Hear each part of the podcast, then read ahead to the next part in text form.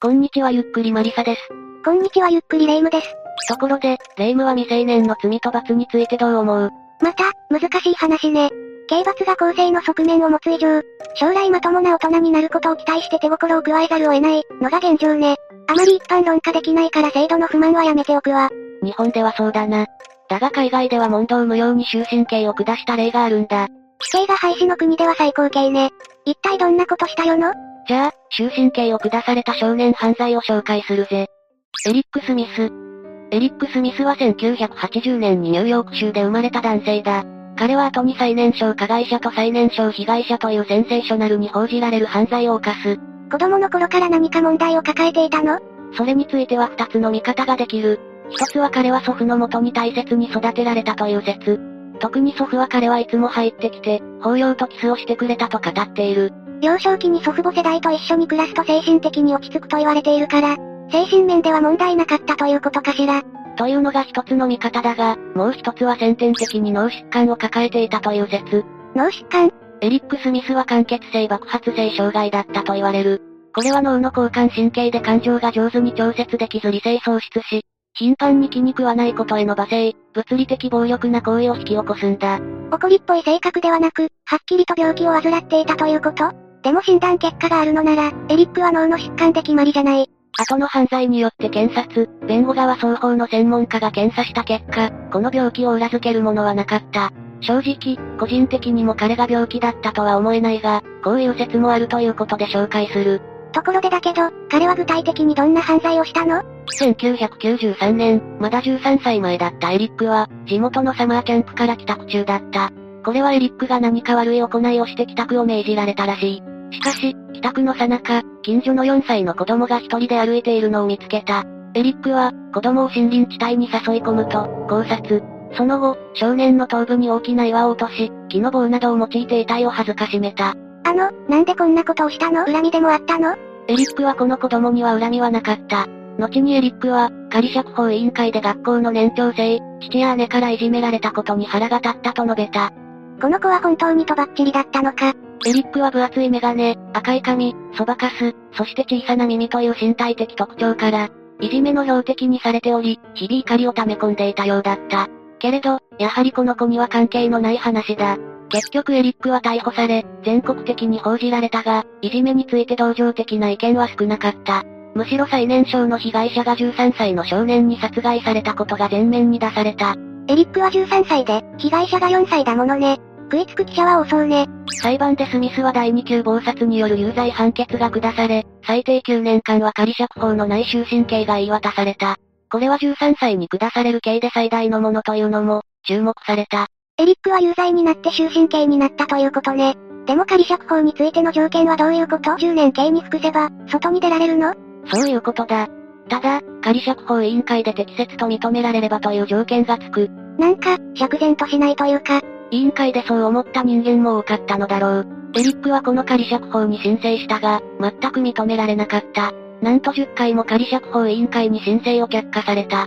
ということは？現在エリックは41歳だが、27年ぶりに釈放が認められた。合計11回の仮釈放委員会への出頭の末、反省したと認められたんだ。だが、世間の人や遺族がそれを認めるかはこれからの行いだろうがな。ライオネル・テイト。ライオネル・アレクサンダー・テイトは、1987年、アメリカのフロリダ州で生まれた。彼もまた終身刑を言い渡され、アメリカの最年少の終身刑を更新した。嫌な記録を作らないでほしいわ。彼は幼少期に何か問題はあったのかしら。エリックのようにいじめられてはいなかった。むしろ、逆で彼は典型的ないじめっ子であったと後に法廷で証言された。証言として残るほどのいじめっ子か。それゆえに今回の事件へと繋がったのだろう。もともとテイトの母キャサリーン・グロセット・テイトは、ベビーシッターをしていた。この日も6歳の女の子を預かっていた。いじめっ子のいる家に預けるなんて。本当のいじめっ子は見つからないようにやる。12歳のテイトも同様だった。テイトは女の子と仲良くテレビを見ていた。それを見て母親は安心した。そして、母キャサリーンが目を離し、戻ってくると、預かった女の子はぐったりとして動かなくなっていた。一体短時間で何したのよ？テイトによるとプロレス技を真似てかけたらしい。だが、女の子が急に動かなくなった。キャサリーンはすぐに女の子を病院に連れて行くが、打ちどころが悪かったため、死亡してしまった。12歳の子供が6歳の子供にプロレス技をかけたら、そうなるわよね。同年代の子供ですら、受け身が取れず大事故になることもあるもの。すぐに逮捕されたテイトは、警察にもプロレスで遊んでいたら動かなくなったと述べた。しかし、検視を行ったところ、不可思議な点があったんだ。遺体を隠そうとした痕跡とか？いや、もっとひどい。女の子への過剰な攻撃の痕跡だ。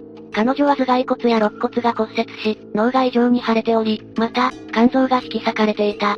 これらの傷は明らかにプロレス技だけで覆うような傷ではなかった。某丸弾のリンチと変わんないじゃん。これを12歳がやったの？当初は疑う人間もいた。検視の結果、被害者の毛皮3階建ての建物から落下した場合と同等で、被告人が故意に殺害したのは明白である、と検察が証言を行い、具体的な肝臓の損傷が何度も相手を踏みつけなければできないなど、徐々に異常な攻撃の痕跡が出揃い出した。結果、12歳の少年に終身刑が下った。判決を下ろすとき、判事は、被告の行為は子供の悪ふざけの行為ではない。被告の行為は冷淡であり、言葉にできないほど残酷である。と抵当痛烈に非難したほどだ。12歳で終身刑か、12歳との小学生と13歳の中学生がやった犯罪は大きく違うように思えるわね。あくまで日本の感覚だからかもしれないけれど。アメリカでも、この帝都の判決は物議を醸したんだ。同様に12歳の少年が殺人を犯した時は、14年の懲役だったし、これは重すぎるとされた。さらっと怖いこと言わないでよ。結局、終身刑が下されてから2年後の2004年、帝都の精神状態について前回の裁判時に争われなかったとして、有罪判決を覆す判決を下ろした。その後、帝都は終身刑から一転釈放される。犯行が1999年だから、交友は5年ね。帝都は構成したのかしら？同年9月3日、帝都はナイフを所持していたとして執行猶予中の違反となり逮捕。まだ、誤審のためだから、構成失敗とまでは。さらに2005年5月23日、帝都は武装強盗で逮捕。ピザの配達人を銃で脅した。配達人はピザを落として、その場からすぐに逃げたため、怪我はなかった。2006年3月1日、帝都は司法取引に応じ、銃の不法所持と強盗、執行猶予違反を認めて懲役30年。殺人を犯して5年で済んだあの時は、まるで違うわね。もう彼を年齢でかばう人間はいないからな。2008年にさらに懲役10年が追加され、テイトは現状懲役40年の刑に服している。満期で出てくると、もうシニア世代だな。結局彼は、終身刑の時点で外に出るべきではなかった人間ということね。最初の少女以降に命を奪われた人間がいないことが幸いだわ。ブライアン・リード・レイパー、トリー・マイケル・アダム・シック、この二人はアイダホ州ポカテロで1990年に生まれた。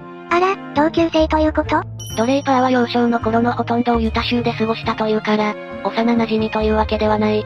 二人が面識を持ったのは高校の時だ。ドレイパー一家が再びポカテロに移動し、ポカテロ高校でアダム・シックと出会ったんだ。地元に帰ってきたということで、出会ってしまったのね。先取りになるのだけど、彼らは何かこの時点で家庭とかいじめの問題はあったの？曖昧な言い方になるが、ないと思う。ただ、ドレイパーはコロンバイン高校銃乱射事件エリックとディランに影響を受けていた。アダム・シックは映画スクリームに触発されたことが分かった。映画に影響を受けた人間がここにも一人。というかスクリームすごいわね。私も見たけど、誰かをこうしてやろうとは思わないわ。彼らは日頃から何かを変えたいと話し合っていたらしい。本当なら勉強に打ち込んだり、バイトを始めたりするにとどまるが、彼らは同じ高校に通う女性とを殺害する計画を立て始めた。け、計画どこで襲いかかるとか、衣装はどうするかとか彼らが危険と判断され、終身刑が下されたのはその周到性にあった。二人は女性とが親と帰宅する頻度、ボーイフレンドの家による日、時間などを綿密に調べ上げた。そして、その時の話し合いをビデオに録画していた。これは腰つべでも見れる。なんか学祭の話し合いみたいなテンションなんだけど。だが学園祭以上に計画通りに犯行に及んだ。2006年9月22日、女性とがボーイフレンドと家にいた。そこに、ドレイパーとアダム・シックが家を訪ね、二人は一緒に映画を見に行こうと話した。女性とはこの時、ボーイフレンド以外家に入れれないと二人を拒んでいる。実はその家は彼女のおばの家で、ペットの世話をするために任されたんだ。なんだかこの女性とさん、とても大切にされている印象を受けるわ。親戚からも信用されて、順風満帆という感じよね。このドレイパー曰く、完璧な女性だそうだ。防犯意識も備わっていた。だがボーイフレンドが二人を招き入れ、四人で映画を見始めた。これから計画の対象とやっぱりドレイパーとアダムシックはおかしいわ。肝心のドレイパーとアダムシックは1時間ほどで家を立ち去った。その際、今度一緒に映画に行こうと約束した。しかし同日午後10時30分頃、ボーイフレンドが家に帰るのを確認し、二人は女性との家に密かに侵入した。その後、二人は家の電源を落とした。もしかして、スクリームを演じようとしているの？わからない。だが女性とも恐怖を感じて、ボーイフレンドに助けを求めた。だが、彼の母親がそれを拒絶し、また女性と自身もおばの家を離れるのは無責任として非難しなかった。立派な人だったのがあだになってしまったのね。結果、2日後に女性とのおば一家が帰宅した時、女性とは遺体で発見された。体にあった刺し傷は30箇所にも及び、そのうち9箇所の傷は致命傷であった。少し前まで一緒に映画見ていた相手をここまでやれるわけ？その映画を見たというのも後々のアリバイ作りだった。彼らはボーイフレンドがいる場で、映画を見に行くと言ったんだ。映画館にいたから犯人ではないということ？確かに人が多くて、暗い映画館だとその場にいないということははっきりしないわね。だが幸運にもその日の窓口は高校の同級生だった。それにより、二人のアリバイは崩れた。それに、映画を見るために家の中にいた時、侵入経路の鍵を開けたり、ブレーカーを動作させたりと怪しい動きがあったことも明らかになる。また犯行計画も見つかる。これが決め手となって、第一級暴殺で起訴された。計画性の高さと、突発的な幸運で逮捕に至ったのね。二人が協力して犯行に及んだ印象が強いが、裁判では様子が変わる。二人は互いに罪をなすりつけ、互いを非難した。特にドレイパーの証言がすごい。ドレイパーは殺害した時に部屋にはいたが、恋に刺していないと述べたり、ドレイパーは後に女性とを刺したが、それはアダムシックに命令されたためとも言った。醜い。助かろうと必死ね。だがドレイパーは協力的でもあった。殺害時に使用したナイフや血痕が付着した衣服をブラックキャニオンに捨てたことも話している。しかし、二人には第一級暴殺により仮釈放の可能性がない終身刑が言い渡された。片方だけ助かるわけないじゃないの。犯罪コンビによく見られることだけど、種も銃も関係ないわ。ジョシュア・フィリップス。ジョシュア・アル・パトリック・フィリップスは、1984年アメリカ・フロリダ州で生まれた。前の4人は家庭的に大きな問題を抱えていなかったが、彼の父親は比較的威圧的であったらしい。父親による虐待があったということかしら？両親による虐待経験はシリアルキラーには多い過去よね。いや虐待などはない。後の証言からそういう説が出た。現に他のシリアルキラーと違い、学生時代に事件以外の問題は起こさなかった。今となっては確かめられないことだが、幼少期に問題はないと思われる。でも終身刑になるほどの事件を起こしたのね。事件が起こったのは1998年11月3日、当時8歳の女児が行方不明となる。行方不明で真っ先に容疑者とされたのが、女児の隣人のラリーという男性であった。この人はどういう人だったの？性的暴行により二度告訴された過去がある。と言っても二度とも告訴が取り下げられているので前科はない。しかし、警察は彼を疑い、ポリグラフテストいわゆる嘘発見器にかけた。あの嘘をつくと大きな波が出力されるやつね。でもあれって動揺するだけで反応しちゃうんじゃないの？事実テストで、彼は黒となる。だが彼は犯行当時のアリバイがあり無罪となった。もしここでアリバイがなかったら、無実の人が捕まっていたのね。警察は行方不明者の捜索を一旦止めたが、400人以上のボランティアが引き続き捜索を進めた。この時の有力情報の報奨金は5万ドル。並行して、アメリカのテレビでもこの事件を取り上げた。ネットの黎明期だから、テレビと報奨金で総力を挙げての調査よね。女児失踪から1週間後の11月10日、フィリップスの母が部屋の掃除のために彼の部屋に入った。室内は異様な匂いに包まれていた。母親は匂いの元であるウォーターベッドの下を調べた。すると、信じられないことにそこには少女の死体が隠されていた。一週間も自分の部屋に、死体？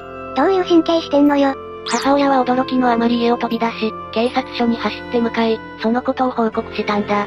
すぐに警察がフィリップスの部屋へ向かい、死体を確認すると、それが行方不明者だと判明する。フィリップスはこの時いなかったということは逃げたの？普通に学校で授業を受けていた。何も変わらない日々を過ごしていたということか。警察は授業中のフィリップスを逮捕したという。そして彼はあっさり女児の殺害を認めた。そもそもなんで、犯行に至ったの？いや前の3件からして理由なんかないかもしれないけど。父親にバレるのが怖かったかららしい。ごめん、わからん。事件当日、フィリップスは通っていた野球クラブから帰ると、女児が遊んでくれと家に来た。フィリップスは野球で遊ぶことにし、彼女にボールを持たせ、投げさせた。だが、フィリップスが打ったボールが女児の顔面に直撃する。女児は気を失い顔から血を流していた。ここでフィリップスはうろたえながら、彼女を部屋に担いで連れ込んだ。そして、彼はこのままでは父親に怪我させたことなどを怒られると思った。まあ、よそ様の子供を怪我させたら怒られるでしょうけど。そこで、彼は気絶した女児を電話のコードで15分閉めた。はぁ、あ、そして、野球のバットで女児を殴り、ナイフで11回刺して殺した。その後、ベッドの下に隠したという。おかしいわよ。絶対おかしいわよ。犯行の動機が尻滅裂すぎるわ。裁判で弁護側はそこを逆に主張した。フィリップスは虐待的な父にこのままではバレると思い、パニックで犯行に及んだと述べた。ええパニック起こした子が普通に学校行けるかしら。パニック起こそうが自責の念があったら、こうはならないわよ。検察側もフィリップの無反省さを責めた。特にフィリップが捜索のボランティアの一人として参加したことを責めた。確かに自分が悪いと思ってれば、必死に探している人の前には出れないわよね。結果、フィリップスは第一級謀殺で有罪判決、1998年には仮釈放の可能性がない終身刑が下った。そういえば、フロリダ州って死刑制度があるんじゃなかったっけ？第一級の罪なら、死刑が下ってもおかしくないんじゃないの？フロリダ州は16歳未満の少年少女には死刑が適用されない。フィリップスに与えられる最高刑は終身刑だったんだ。確かに未成年への死刑ということになると、反論は絶対にあるわよね。計画性ということでは前の二人がヤバいけど、異常性ではこの人が際立ってるわね。やっぱり虐待があったのかしら？虐待的と言われた父親だが、結局後に自動車事故で亡くなっている。事実は不明だが、仮にそのような過去があったとしても、女児に関係はない話だな。さて本日の解説はここまでにしよう。最後までご視聴ありがとうございました。